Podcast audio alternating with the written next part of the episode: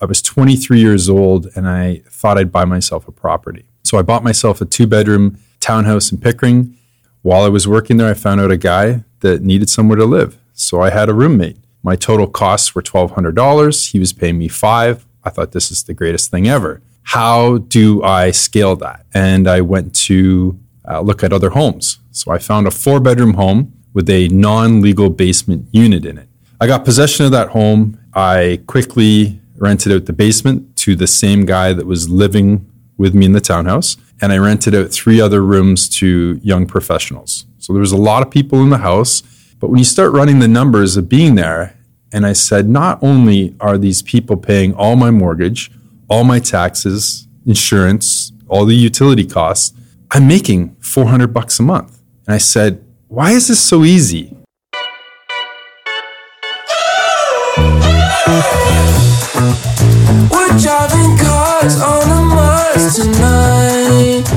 This is The Curious Investor with your host, Nicole Tanner. Secrets, stories, and successes in commercial real estate.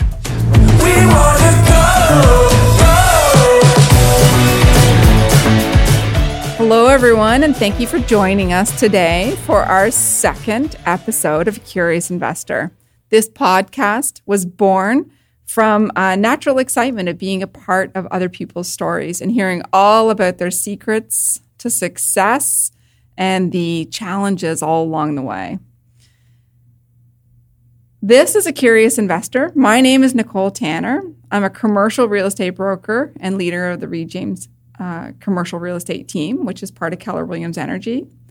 And today I'm joined by Stephen Jones, a colleague from the brokerage, but somebody that I've spent a lot of time talking to about uh, his experience and natural attraction actually to the investment of real estate.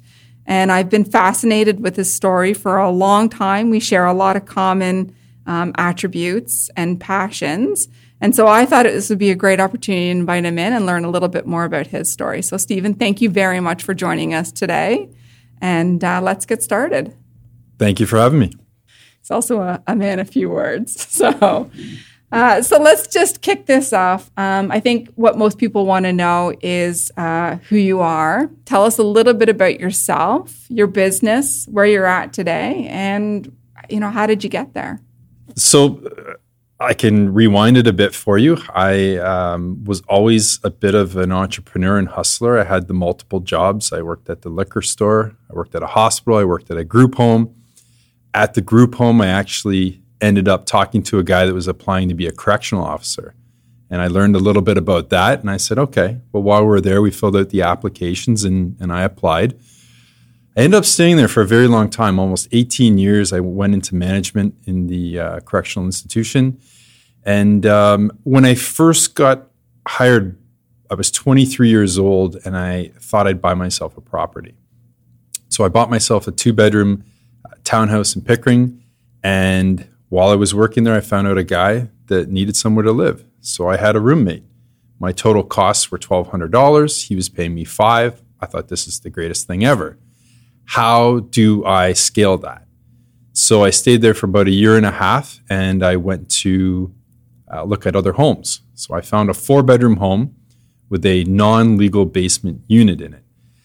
Um, I didn't qualify. I, I, made enough salary, but I didn't qualify on my own. So I actually had my sister jump onto the mortgage with me, even though she wasn't working. It somehow at the time made it look better for us to qualify. I got possession of that home and I quickly rented out the basement to the same guy that was living with me in the townhouse. And I rented out three other rooms to young professionals. So there was a lot of people in the house. I had to play quite the, the fatherly role of, of looking after everybody there. But when you start running the numbers of being there, and I said, not only are these people paying all my mortgage, all my taxes, insurance, all the utility costs, I'm making 400 bucks a month. And I said, why is this so easy? And, and it kind of got into my mind that there was a, a better way of doing th- some things. So I ended up selling that house and made a decent profit on it. And um, I, I, actually almost kind of semi retired at that point. Um, you know, regrouping myself on what would be next. And then I, I, I did start dabbling into um, picking up townhouses and condominiums slowly one at a time and renting them out.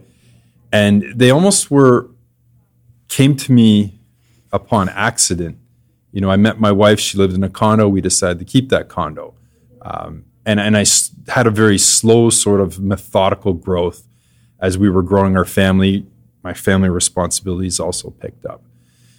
So it wasn't probably until um, maybe about eight years ago that I really put the foot on the pedal. I started researching other markets.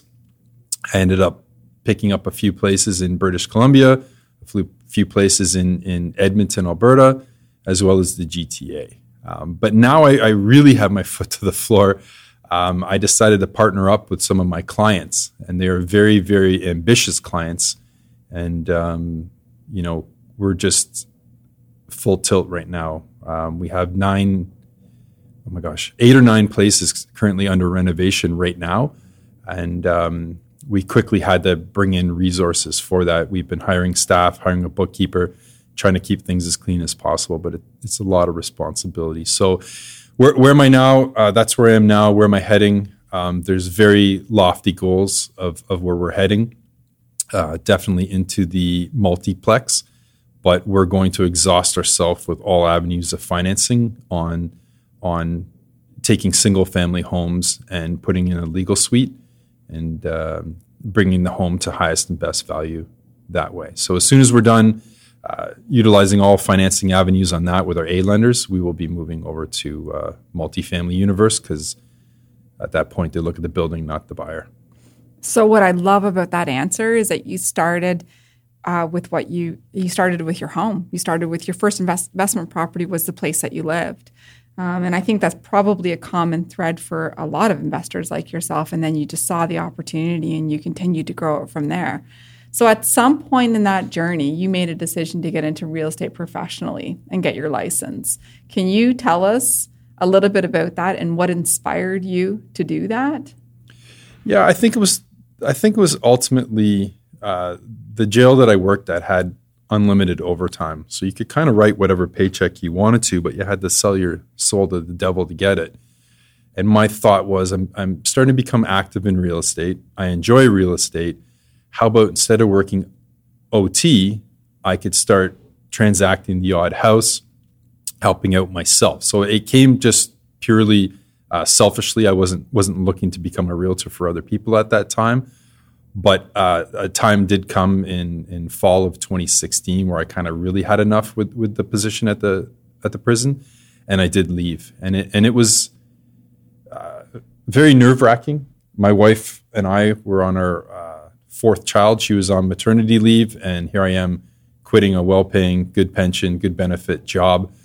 Um, but we having several investment properties in my back pocket you start to run what are the worst case scenarios. And when you sit back there, it's like, well, I'd have to be a really shitty realtor to uh, to continue on and not be able to provide for my family. specifically, given that I was also receiving some cash flow from the other properties. No, I love it. And I, I, had a similar journey. And at some point, you just got to take the leap of faith and choose to believe in yourself. And and I love it that you did that. And you, and I know from working with you, you're so wired to be in this. Um, and that, frankly, that's why I wanted to invite you on to this to share that story and just let people know that you you start where you're at and then you grow it from there. So we know that your first investment property was the home that you lived in. Um, can you talk a little bit about what your thoughts are on investing alone versus investing with partners?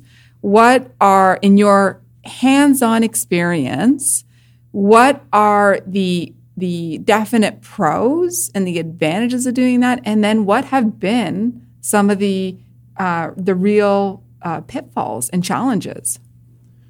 So, so I mean, the biggest pro is 100 percent of 100 percent is 100 percent. So you get to keep everything that you earn. Um, that to me is is is pretty much the only pro.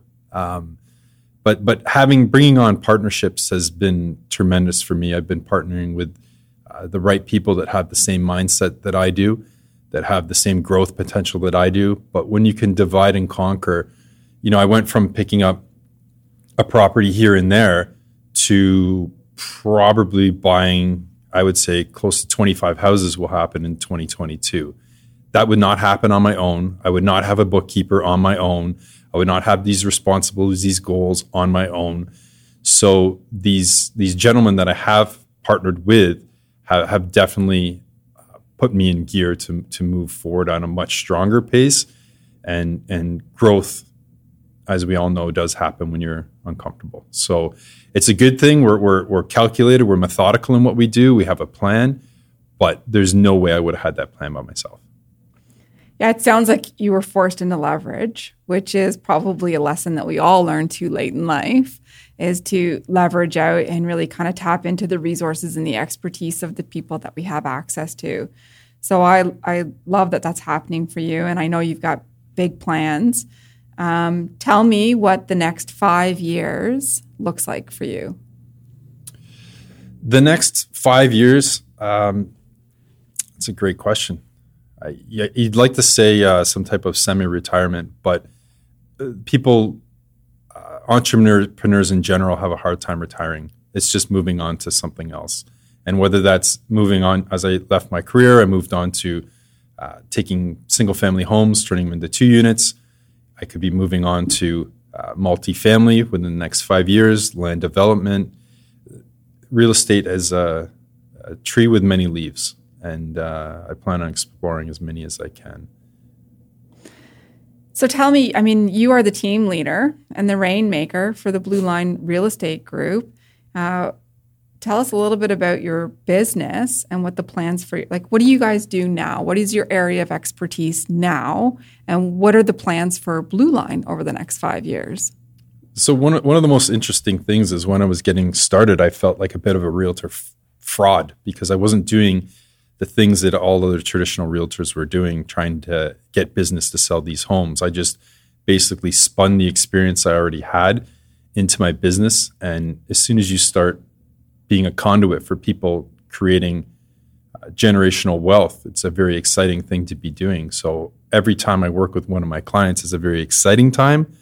Uh, I look forward to it. I'm, and, and we do work residential as well, but our specialty is definitely taking the investor uh, quite often brand new investors and turning them into seasoned veterans.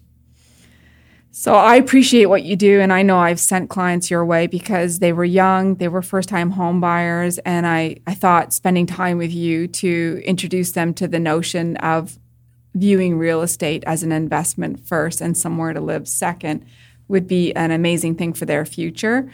So um, I love what you guys do at Blue Line. I think you're amazing at your job. Um, what do the next 10 years look like? The next 10 and the next five is, is very similar, just continued growth. We do have uh, a lot of interest in getting into the recreational zone as well, uh, picking up places in hot spots. You know, you can search simple searches on AirDNA to find out where the hottest places to define Airbnb properties are. So there will be some growth outside of Canada that we're looking forward to. And, and as far as 10 years, I got to start thinking about my own children and uh, how you know impossible it, it has been recently in the area of uh, the Greater Toronto area for them to find housing. I, I recently put a post up on on Facebook saying just because you can't afford to buy a house in the area you're living in doesn't mean you shouldn't should not buy a house. It just means don't buy a house there. So I'm a big proponent that everybody needs to get into the real estate game. There's uh, 5,500 cities and towns all across Canada that everybody can buy in. So it's okay to be a renter where you're living if you can't afford it, but you still need to hold that real estate asset. So whether that means you're buying in Edmonton or, or Winnipeg or Halifax, you need to own a housing asset. That's the most important thing that I'm trying to instill in my children to, to have them be successful. So uh, it's more about thinking about them and their future. Yeah, I couldn't agree with you more. And I know just knowing a little bit about your business or or or more than a little bit about your business, like me, you do a lot that's off market, that's not on MLS. Uh, care to share your secrets for how to find properties that are not listed on MLS? Nope. Just give us a tidbit. give us a teaser. off MLS, you, you would need to work with uh, either a realtor that is is well versed in working with off market properties that that can help you with that, or start to to do your own networking. There's other types of wholesalers that are out there uh, that can find you off market properties, and, and definitely when you get into the commercial side and the multi side, a lot of that stuff is transacted off market and not on market. So just align yourself with with like minded people that can help you on your journey. Yeah. Um, so I love your answer, but I will concur as well that working with a realtor, and I mean, I know this sounds like a shameless plug, but the reality is, is the reason, probably like yourself, the reason I got my license is to be in the space. If I was going to do this in any serious and intentional way, I knew that I needed to come from a learning mindset and be surrounded by people to not be the smartest one in the room, to be surrounded by people who were doing this at a very high level, exactly what you're saying, but also just to the, the opportunities to some degree end up coming to you if you're in this space. So I know that's what you wanted to say. it shows a different route. I love it. Um, so tell us what you're working on right now or what you've recently completed. Um, we've recently, well, as I mentioned sort of earlier, we are working on eight or nine properties right now. We're continuing to acquire them. There, there comes a time where we start having to uh, seek private money to to close on properties. Sometimes we have a property that we see an extremely amount of potential in a property, but sometimes the banks don't like them. So we are forced with doing some private money. So that's one of the things that we are are working with right now. Some people have RSPs or LIRA or locked in funds that aren't performing that well, we, we will offer them generally a better rate than they've been getting and secure it against the assets. So it, right now it's a, it's a big game with financing. Some banks, some not. It's just kind of putting everything together. Um, you know, on a, on a philanthropy sort of side, um, we are looking at uh, my wife and I doing doing something major for for things that have really touched us in the past specifically sick kids, and uh, doing a lot of research on that. And it was actually really, really cool the way that they they do things. It's not just you can donate ten dollars off your paycheck or or certain amount a deal. There, there's if you actually look into it, there's a ton of things you can do, including uh, leaving properties in your will for sick kids. So you can sit there and benefit almost selfishly the entire way throughout your life and then when, when it comes time for you to leave, the property just transitions over to them and they can sell it for a, monetary gain. So there's some really, really cool ways of, of making donations uh, to your favorite causes. Yeah, I hear you. And this is one of the points that I know you and I have really connected on. Um, uh, and even just looking out for the next generation, I just love it. Um, so we're going to move now into, or actually, before we move into the rapid fire questions, uh, just quickly tell me what one piece of advice you would have for anyone looking to start investing in real estate? Get into the market wherever you can. It doesn't have to be down the block, it doesn't have to be near where you work um, at all. And it can actually be almost anywhere in the world. But if you want to stick to Canada, there, there are places you can afford. Uh, simple as that. And then you'll get mortgage pay down, you get appreciation on the equity that's happening, hopefully a few bucks cash flow uh, there's many ways to to earn income, but get into the housing market any way you can. I hear you on that for sure. So rapid fire time. I'm going to have six questions coming your way. You're going to answer me in one word or one sentence. Number one, what is the best advice you've ever received? Leverage. Leverage. Uh, my business only grew when I could leverage. Uh, a human being has trouble Oh, this is one. This is more than one uh, one answer. One one worded. Uh, On the or, first, or you're answer. forgiven. yes. No. No. Utilize leverage and leverage as much as you can. You can't do it yourself. Love it. What would you tell your 20 year old self? Smarten up. um, yeah. Get get started earlier as soon as you can. I love that one too. And what inspired your team name Blue Line?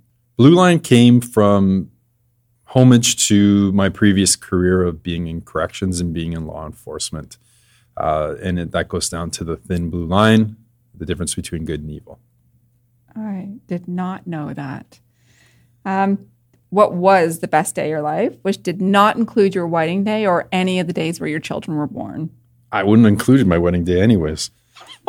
Just kidding. I love her. I that's a stumper. That's a stumper. Can we do the pass where it goes back at the end? Sure. Do the pass. We'll come back. Um, and what is your big why? my big why is is my family. Um, I I also you know didn't come from wealth and came from a, a struggle where where you know m- my parents split up at an awkward time and it was really challenging for the whole family. So my why was not really feeling that I had anybody to support me if I fell backwards. So I had to keep striving forwards. But my my why is definitely my family. And define success. Success is being loved and content with who you are. Period. It has nothing to do with money, or amount of houses you have, or my real estate business. Yeah, it takes a while to learn that. Yeah. So I appreciate it. Listen, I love it that you joined me today for this. Um, we talk about this stuff all the time, and I'm glad that we have the opportunity to share it with so many more. Um, thank you very much for your time and your insight. And now, as we conclude, what was the best day of your life? When I had the pass, I honestly, you were doing the closing. I thought we were done and we moved on, and I wasn't going to say a word. The best day of my life, there isn't one. I love my life. I stopped playing the lottery um, a few years back. I have no intent on playing it again. I've already won. Perfection. And on that, we'll say goodbye. To the stars tonight, we wanna go, go.